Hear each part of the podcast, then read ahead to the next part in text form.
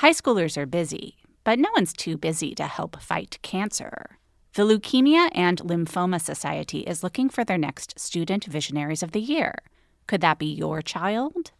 High schoolers who participate in this 7-week philanthropic leadership development program gain valuable life skills like project management, communication, financial literacy, and entrepreneurship. Forming strong teams behind them, they fundraise for the Leukemia and Lymphoma Society in honor of a pediatric blood cancer survivor right in their local community. Most importantly, this campaign is an opportunity for high schoolers to engage in meaningful work within their community and make a real impact on the lives of blood cancer patients and their families. Sound like something your child might be interested in? You can learn more about Student Visionaries of the Year or even nominate a student at lls.org/students. That's lls.org/students. Let Tend Dental make your dream smile a reality. We offer a variety of top-rated treatments, including Invisalign aligners. And for a limited time, Tend is offering $750 off orthodontic treatments. Offer valid through January 31st, so don't wait. Visit hellotend.com/sale. That's hellotend.com/sale. And book your free consult today.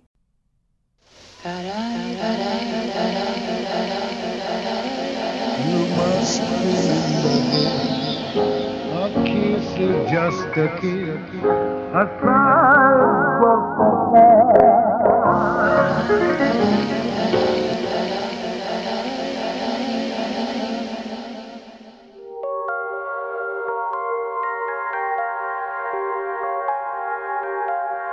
Welcome to another episode of You Must Remember This, the podcast dedicated to exploring the secret and or forgotten stories of Hollywood's first century. I'm your host, Karina Longworth, and this is another episode in our ongoing series, Fake News, Fact-Checking Hollywood Babylon. The great films of the silent years. This isn't news. This is totally unfounded gossip. It's a long way from Hollywood, criticized for dealing too frankly with such themes as sex and nudity. Hollywood, Babylon.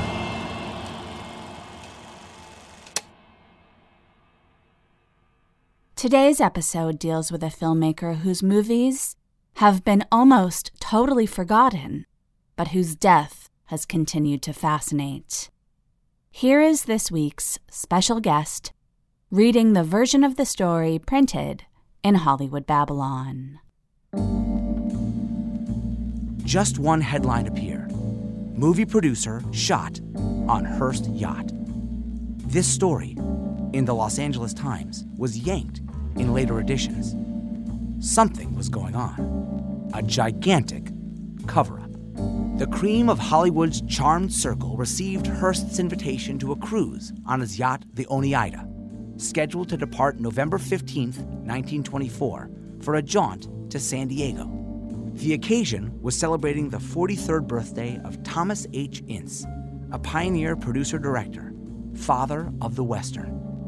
Hearst was in the middle of negotiations with Ince to use his Culver City studio as a base for his production company.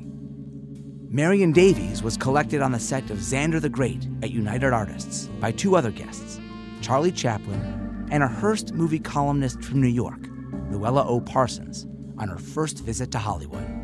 They all drove down together to San Pedro.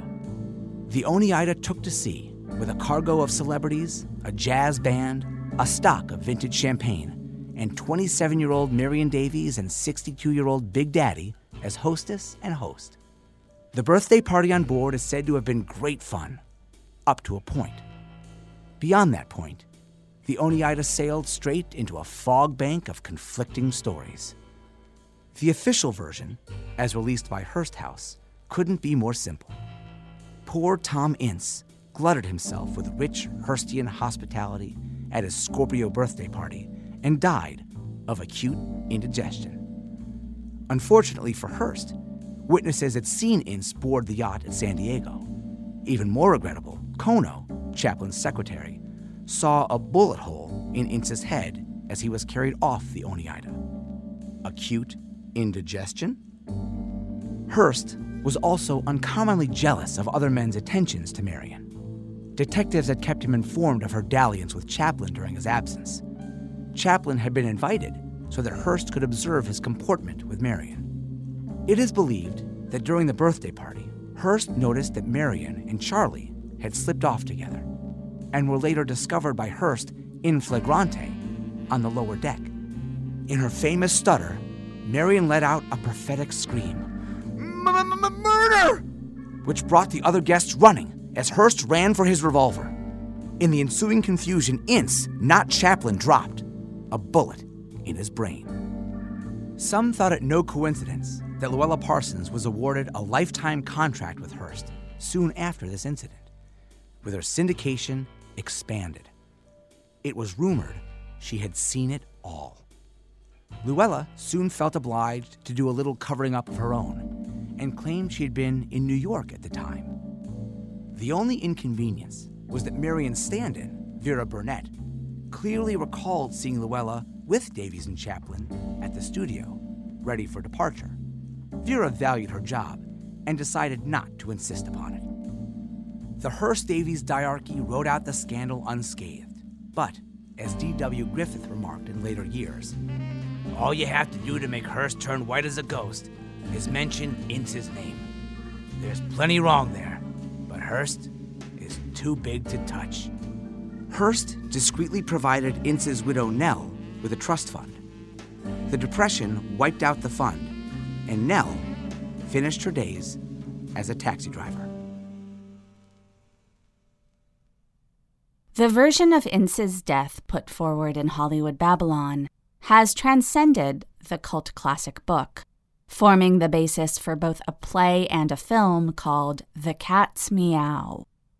In the film, directed by Peter Bogdanovich and starring Kirsten Dunst as Marion Davies and Carrie Elwes as Ince, the conspiracy theory is dramatized, and seductively so, into a kind of Hollywood version of The Great Gatsby, in which the rich and powerful can lie, cheat, and kill with impunity, and the relatively innocent bystanders are induced into complicit silence.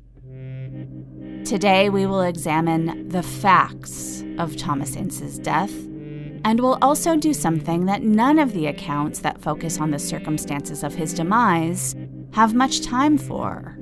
We'll talk about his life and his work, and the many ways in which Ince's work as a director and a producer established conventions and innovated what was possible in early Hollywood. While D.W. Griffith gets all the credit for making the feature film that cemented the film industry as an industry, Ince did just as much, if not more, to standardize filmmaking practice in ways that ensured profitability, while also practicing a kind of inclusion that would seem progressive even today. Join us, won't you, for the story of Thomas Ince.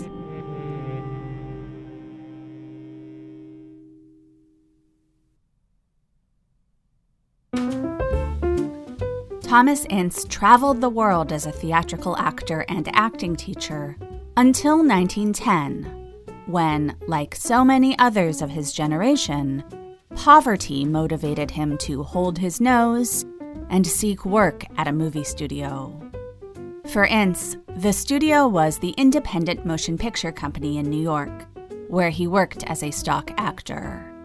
He was inspired by what he termed the pliancy of the motion picture medium, and he decided to transition from acting to making movies.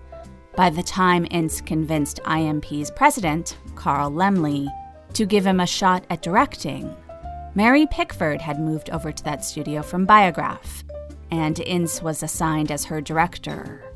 In 1911, Ince directed Mary and her husband, Owen Moore, as a married couple in a film called The Dream, on which Pickford was credited as the writer of the scenario. A few months into his directing career, Ince accepted an offer to move to Los Angeles, where he would be paid $150 a week, almost triple his salary in New York. Still, the cross-country trip was such a huge money suck that Ince's wife, Eleanor, was forced to pawn her wedding ring in order to pay the lease on a house on Franklin Avenue. Now out west, Ince was introduced to the making of Western movies. Contrary to Anger's description of Ince as the father of the Western, which is a common conception, by the time Ince arrived in Los Angeles, Westerns already constituted a quarter of the films being produced in America. Ince didn't invent the genre, but he took a liking to it quickly, in part because he was so inspired by the locations available in Southern California. In an effort to add some authentic personality to the authentic settings that were available in the Santa Monica Mountains, Ince convinced his bosses to hire the Miller Brothers 101 Ranch Wild West Show, a company consisting of dozens of cowboys and Native Americans turned showpersons. These performers had their own horses, stagecoaches, teepees, and virtually all manner of props and animals that Ince would need to stage Western films. The Native Americans in the show consisted of a tribe of 50 Sioux. It would have been easier for Ince to cast white people as Indians, as many other producers did, but he was willing to do it the harder way in the name of authenticity. He made sure the natives had open lines of communication with him, even though most members of the tribe didn't speak English and Ince didn't speak Sioux. And when the tribe asked for a raise, Ince gave it to them. The cost of employing the Wild West show increased the overhead for each of Ince's films, and he became convinced that the way to justify higher overhead and make higher profits was to focus on making fewer, longer, higher quality films. This was in 1912, 3 years before the birth of a nation, and Ince's point of view was not popular. But he kept at it, and when War on the Plains, a Western starring a Sioux named William Eagleshirt, proved to be a massive success, Ince was allowed to concentrate from then on 2 and 3 reel-length movies. He also took control of 18,000 acres of land in the foothills around what is now the intersection of Sunset Boulevard and Pacific Coast Highway, and he began building out the facilities for shooting. Ince's use of this land would visually distinguish his Westerns from those made by his competitors, and the area became known as Inceville. Later, Ince would break from competitors who painted white American actors in yellowface to play Asian characters by signing 2 Japanese performers, Tsuru Aoki and Sessue Hayakawa. Aoki and Hayakawa would become the first Asian stars in Hollywood movies. They both starred in Wrath of the Gods, produced by Ince and directed by Reginald Barker. Wrath of the Gods depicted a romance between a young Japanese woman and a Christian American sailor, and while the film condoned an interracial relationship that would be considered verboten on screen just a few years later, it also painted Japanese faith traditions as being both outdated and inferior to a belief in Jesus.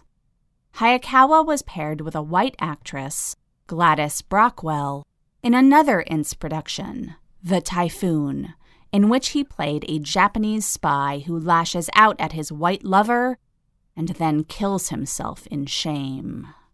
Hayakawa and Aoki married and continued to star in films together for Ince, but the actor later turned against pictures like Wrath of the Gods and The Typhoon, which were not popular amongst Japanese Americans or in Japan, saying the roles he was made to play were, quote, false and give people a wrong idea of us. Ince thought it was good business to cast Japanese actors as Japanese characters, and this in itself was progressive for its time and place, but he was still ultimately a white man collaborating primarily with other white men to make movies primarily enjoyed by white audiences. In another complication of the producer's stated interest in authenticity, Ince's signature was what became known as the Ince Punch, a climactic scene that allowed him to parallel the themes of his story in thrilling action. This would often involve the depiction of a natural phenomenon, like a storm or a fire, which brings on a life-or-death encounter that forces his characters to show who they were and what they wanted. The drama might be contrived, and of course often faked through movie magic, but Ince was insistent that such scenes have at their core something universally human. The theme or keynote of the story must be real, he once wrote. It must be based on a fundamental principle of life, something which every man and woman knows in common with his neighbor, some underlying basis of human existence, which touches the lives of the laborer or the capitalist, the shopgirl or the queen. The theme must be a universal language. Love, greed, sacrifice, fear, or any emotion which is generally known.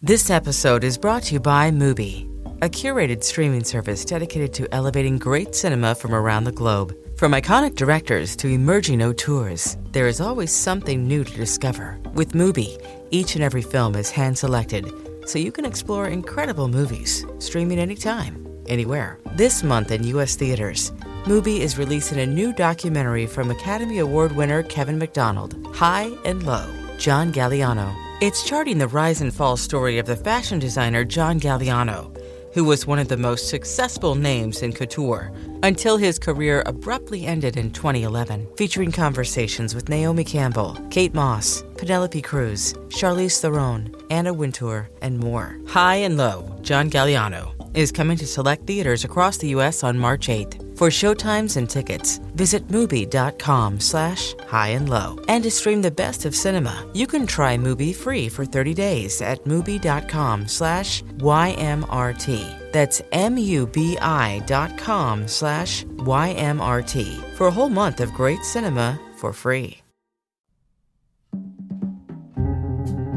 In the teens, the credit producer wasn't often used, and the role had not really been codified. Ince is sometimes derided for taking credit for work he didn't do, putting his name on films directed by other people in a more prominent position, or instead of, the name of the actual director. But all reports suggest Ince put his fingerprints on his productions. He had half a dozen directors working under him at any given time. Every day, he'd look at what each director had shot and make notes and suggestions. In the editing room, he'd often write and rewrite titles, sometimes changing a film's story and meaning significantly between shooting and release. While others working on his scale, such as D.W. Griffith, basically eschewed preparing a document comparable to what we would now think of as a traditional script or even shot list, as he drifted away from directing every movie himself and towards overseeing several other directors as a producer, Ince was seeking ways to streamline production, and he looked to the manufacturing assembly line for inspiration. Sometimes, Ince would stage one battle or crowd scene and allow multiple directors to film their own versions of it for use in their own movies. In order to coordinate all of this, Ince made it standard that his productions would not proceed until a script was prepared numbering each scene and describing the camera position needed. This was an innovation which eventually became standard. Ince is known as a maker of westerns in part because the films he produced starring William S. Hart achieved international acclaim. But Ince's production of westerns actually fell off after 1914, when the Wild West Company broke ties with him and left Hollywood. And from then on, The bulk of Ince's output consisted of melodramas. Many of these films dealt with social issues, such as poverty and the immigrant experience. At roughly the same time that Griffith was promoting pre-Civil War nostalgia with The Birth of a Nation, Ince was making The Italian, a drama dealing empathetically with an Italian immigrant struggle to raise a family in a corrupt American city. The Italian, which starred non-Italian George Beban in the title role, is now remembered as a highlight of Ince's career, along with Civilization, an Ince-directed film of the same year, more explicitly designed to play on the same field as Birth of a Nation. Civilization was also a war epic, this one about a fictional European conflict and the Christians who argue against it. Ince's film was more abstract than Griffith's, in that it couldn't ask viewers to relate to a real conflict or their own experience. As a result, Civilization grossed 8 times what it had cost to produce, but its cultural impact, then and now, was dwarfed by Griffith's bloated minstrel show. After The Birth of a Nation's massive success, Griffith's financiers made the deal that would form Triangle, a distribution effort which would pay Ince, Griffith, and Mack Sennett to produce films for Triangle to release.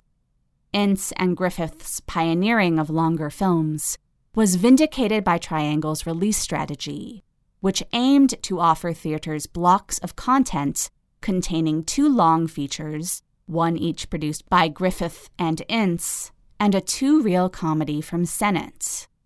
Triangle asked theaters to hold these dense, high-quality packages for a full week, rather than change the program every day or two, as was then standard.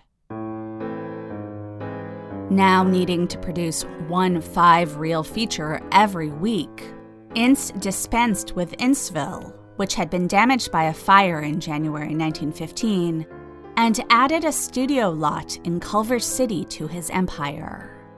At Ince's direction, the facade of the studio consisted of Greek-style columns, columns which still today line Washington Boulevard, on the land that later became the MGM lot and is now Sony Studios. But Triangle didn't last long. The double feature plus a comedy package didn't work because general audiences weren't sophisticated enough for it yet and weren't willing or able to pay the high prices that the high quality of fare demanded.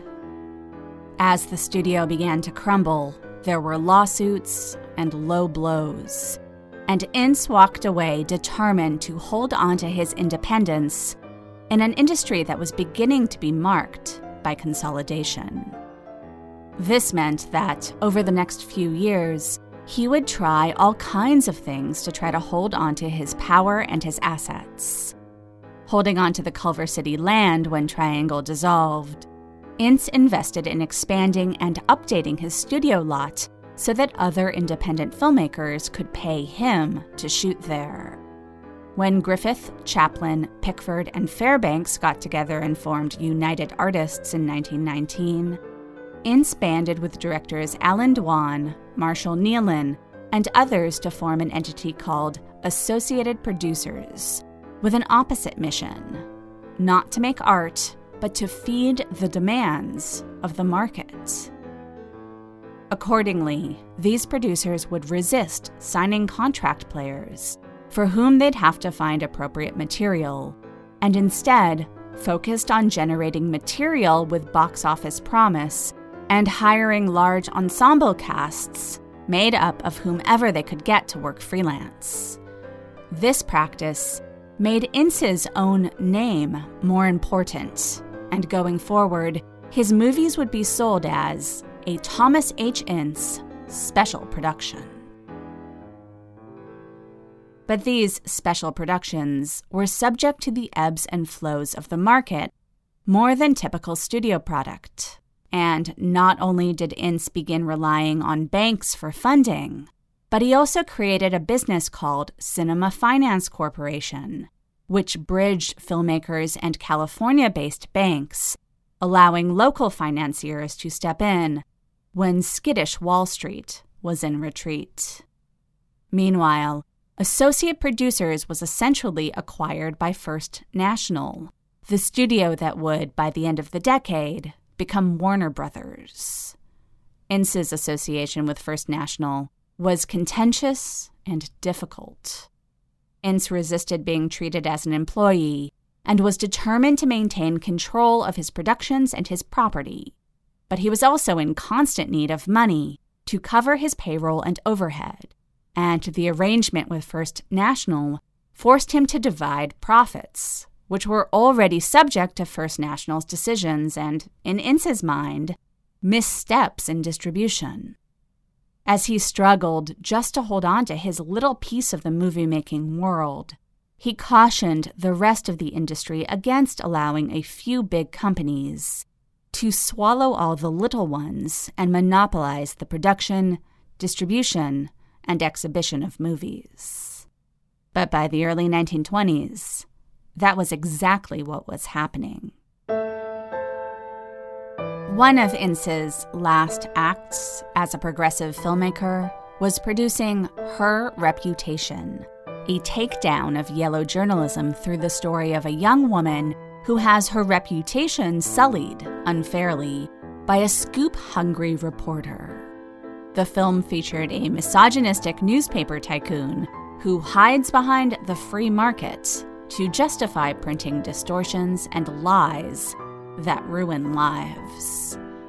In the Ince style, there are floods, forest fires, and romance. And in the end, the tycoon does the right thing.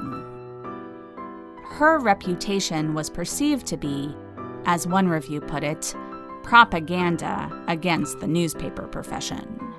But while it was in release, Ince was beginning negotiations with a newspaper man who on, well, paper, seemed very much like the yellow journalism peddling magnate in the movie. Ince was hoping this newspaper tycoon would also do the right thing. But he didn't get a chance to find out. Whoa, sweet man cave. Thanks. Serious upgrade. How'd you pay for all this? I got a home equity line of credit from Figure. I was approved in 5 minutes and had funding in 5 days. Wow, that fast and easy? Yep. The application is 100% online, plus no out-of-pocket costs. Just fast access to the cash you need. How do I get started? Go to figure.com and get that serious upgrade.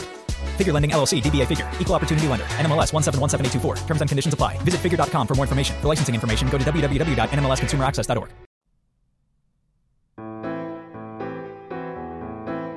By 1923, Thomas Ince was majorly overextended, just trying to make his production quotas and keep all of his various enterprises afloat. He was under doctor's orders to moderate his diet, and he was evidently concerned enough about his overall stress level that he had been planning on taking some time off after the first of the year in order to decompress.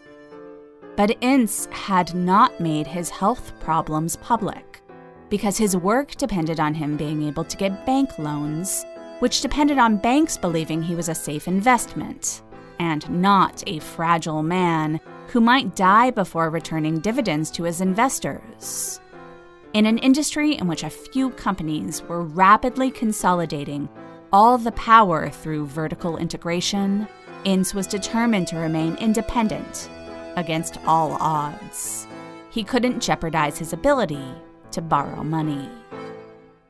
Ince sought an influx of cash from what might have seemed like an unlikely source, given the apparent point of view of Her Reputation. In the late fall of 1924, he began talks with William Randolph Hearst, who had long been funding a production company, Cosmopolitan Pictures, to ensure a constant stream of starring vehicles for his mistress, actress Marion Davies. Hearst had a distribution agreement with Goldwyn Studios, which was in the process of merging with Metro Pictures to become the Louis B. Mayer-headed MGM. Though Hearst had his own shooting facilities in New York, he didn't have his own studio in Los Angeles. Hearst liked to keep full control of the Marion Davies movies. He was known to pull a film out of release, pay for reshoots, and then re-release a new cut. And he wasn't keen about the notion that Mayer and the other executives at the new MGM might interfere should Cosmopolitan shoot their movies there. Ince still owned his studio facilities in Culver City, and Hearst thought it sounded like not only a convenient place to shoot, but he also knew that Ince's whole thing was letting independent producers stay independent. Hearst had toyed with joining Associated Producers 2 years earlier, but in 1924, he was ready to pull the trigger. Hearst and Ince had worked out the bare outlines of a deal, but the idea was that they would finalize the agreement on Hearst's yacht. The plan was to fête Ince for his birthday on Friday night, and then conduct business on Saturday. As it turned out, Ince was unable to sail with the rest of the party on Friday, as he had to attend a preview of his film, The Mirage. Instead, he took the train to San Diego and boarded the boat there on Saturday. In Hollywood Babylon, anger suggests this was suspicious somehow, but it really was not. Yes, Ince missed dinner on Friday night, but he definitely began indulging himself as soon as he boarded the yacht on Saturday. Before Ince's birthday celebration took place on Saturday night, Ince snacked on salted almonds, a no-no for his doctor-prescribed heart-healthy diet. He was given toasts at dinner, and writer Eleanor Glynn, one of the guests, encouraged him to drink champagne, telling Ince that toasting in water was bad luck. Ince woke in the middle of the night in what he thought was gastric distress. His moans awoke a number of the passengers on the yacht, including Daniel Goodman. Goodman was an MD, but he had more recently been working as the manager of Hearst's movie business. Goodman decided to help Ince off the boat to get medical attention. He either hailed a passing water taxi or fired up a motorboat kept on the yacht and accompanied Ince to the train station in San Diego. The idea was that Ince would take the 2-hour ride to Los Angeles and see a doctor there. None of the reports specify what time this was happening or how long they would have had to wait for a train in the middle of the night, but in any case, on board the train, Ince began showing symptoms of a heart attack. He had had these symptoms before. Goodman thought it best that Ince disembark at Del Mar, about a quarter of the way from San Diego to Los Angeles. There, Goodman took Ince to a hotel and called Ince's wife Eleanor and had her and a doctor meet them there. Ince told the doctor that he had drunk, quote, considerable liquor on the boat. Then Eleanor took Ince home to rest. In the wee hours of September 19th, 3 days after the onset of his sickness, Thomas Ince suffered a massive heart attack. Everyone in Hollywood knew that Thomas Ince was a workaholic, but few knew that he had been suffering from severe ulcers and chest pains. The stress of some manner of indigestion and or alcohol poisoning had aggravated his already weak heart, and at the age of 44, he died. The only thing that seems suspicious to me about this story from the vantage of the future is that Ince was thought to be suffering a heart attack and yet never taken to a hospital.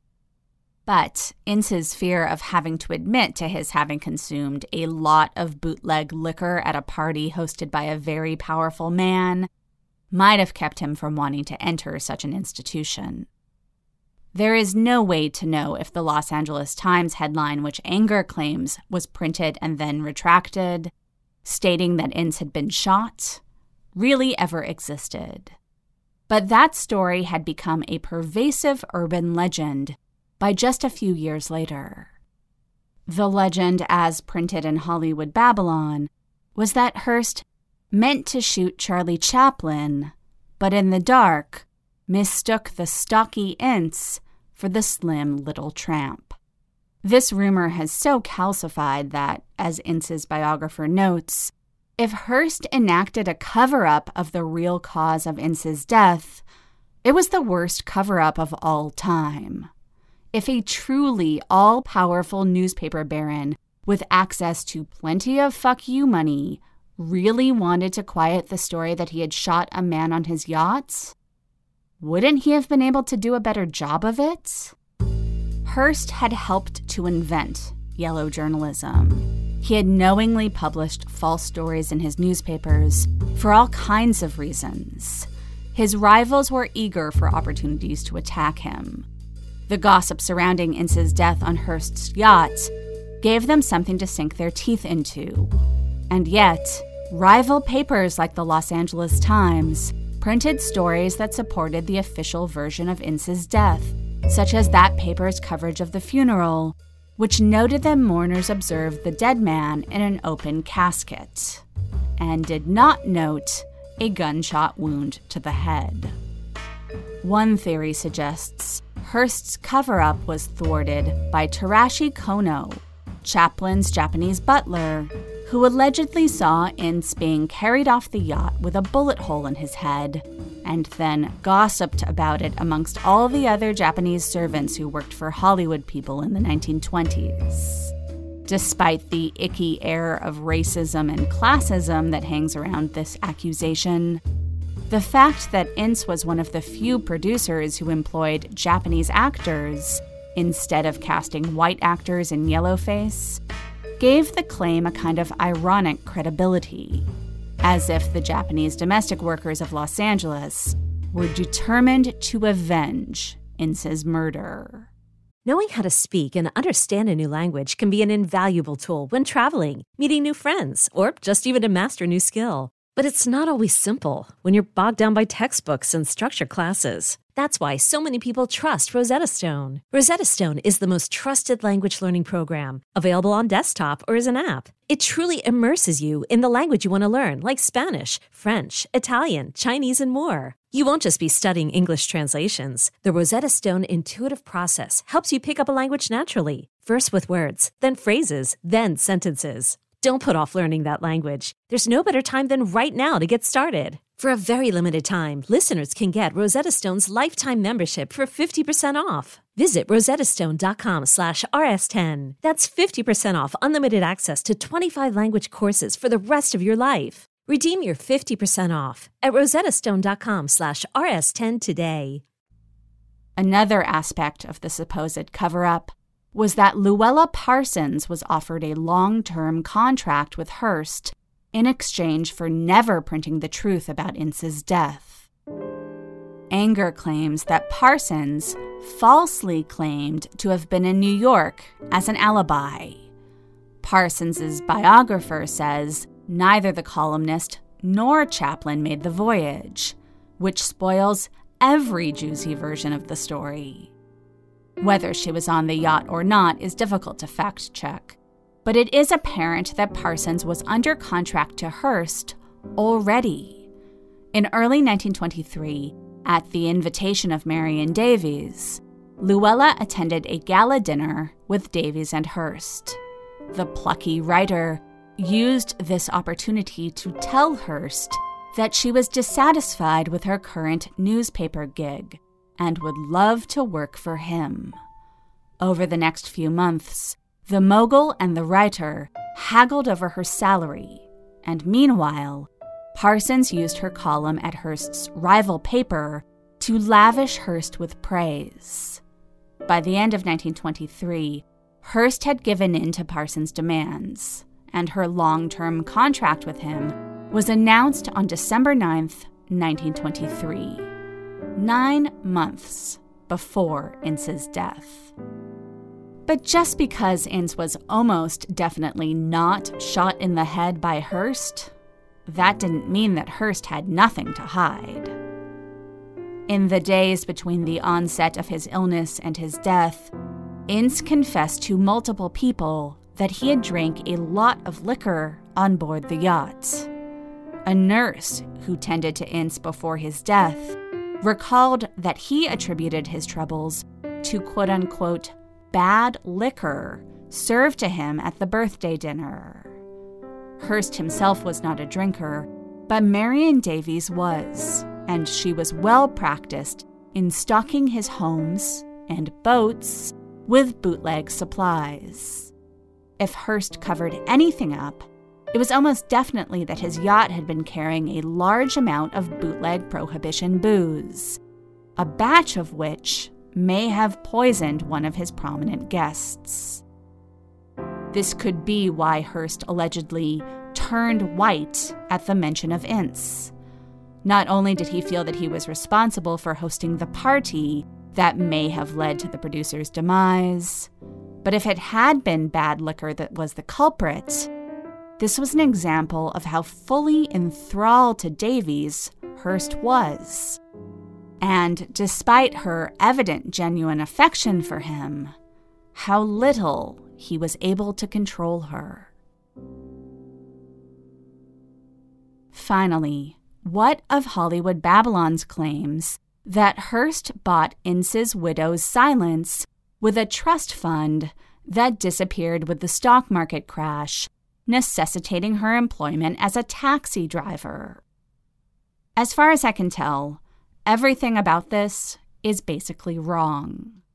Born Eleanor Kershaw, after Ince's death, Mrs. Ince used land that she had bought with her husband on Franklin Boulevard to build the Villa Carlotta apartment building, as well as the Chateau Elysée, a turreted castle designed after a 17th century palace in France. Eleanor operated the chateau as a residential hotel for artists, and tenants included Betty Davis, Errol Flynn, Carol Lombard, and Cary Grant.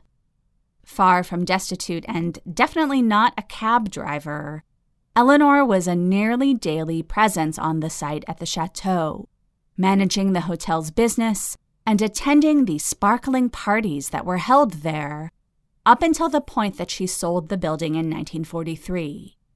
The chateau then became a nursing home, and in the 1960s, the Church of Scientology took over residence. They bought the building and the land in 1973 and restored the castle in the early 1990s.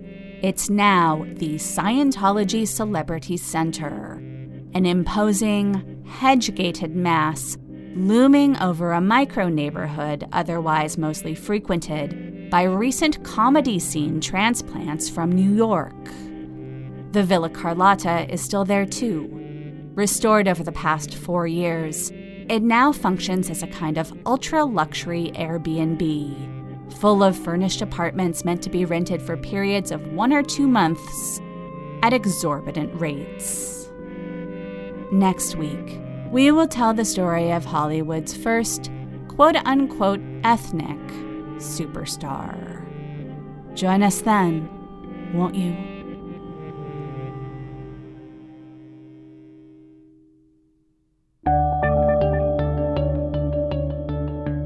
Thanks for listening to You Must Remember This.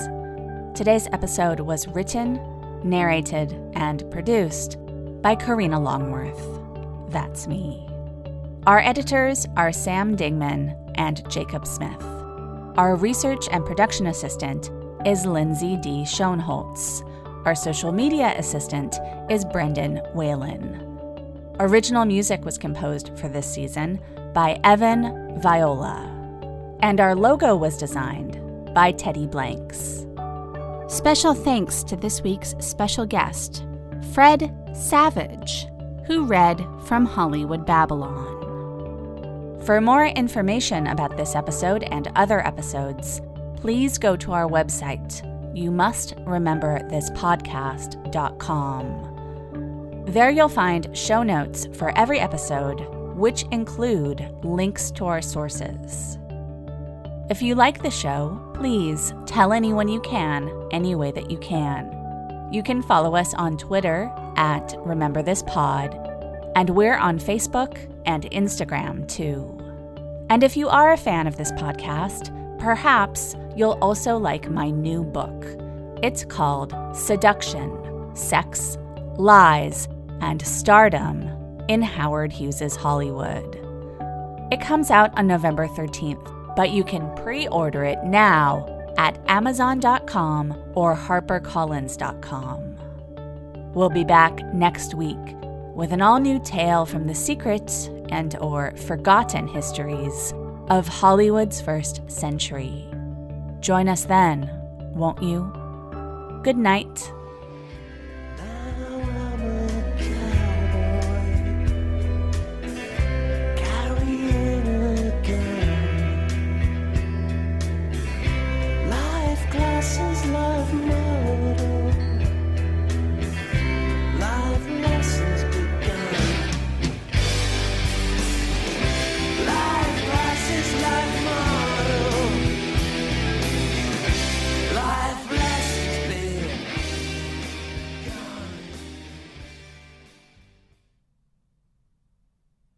You know that science solves crimes. Forensic science is exciting, challenging, and most of all, rewarding work. But there is a shortage of qualified individuals in this field. Hi, I'm Terry with Loyola University, Maryland's Forensic Science Department. Loyola is one of the only colleges in the country offering advanced degrees in forensic pattern analysis and biological forensics. Our courses, taught by forensic experts, feature hands-on training and small class sizes. They are based on real crime scene and forensic examiner training programs to ensure you are ready to make a difference. Our programs are open to students from a variety of academic backgrounds because we believe everyone can contribute to solving crimes. So what are you waiting for? Discover the excitement of forensic science at Loyola University, Maryland. Visit loyola.edu/forensic for more information. That's loyola.edu/forensic because you are ready to make a difference. Join one of Loyola University, Maryland's forensic science programs today. Celebrate and save at Ashley's Anniversary Sale. With Hot Buys, your choice of colors starting at just $3.99. Ashley Sleep mattresses starting at $2.50. Plus, receive a free adjustable base with select mattress purchases. And shop top mattress brands like Stearns & Foster, Tempur-Pedic, Purple, and Beautyrest Black with 60-month special financing only at Ashley. Subject to credit approval. No minimum purchase required. Minimum monthly payment, down payment, tax, and delivery may be required. See store for details.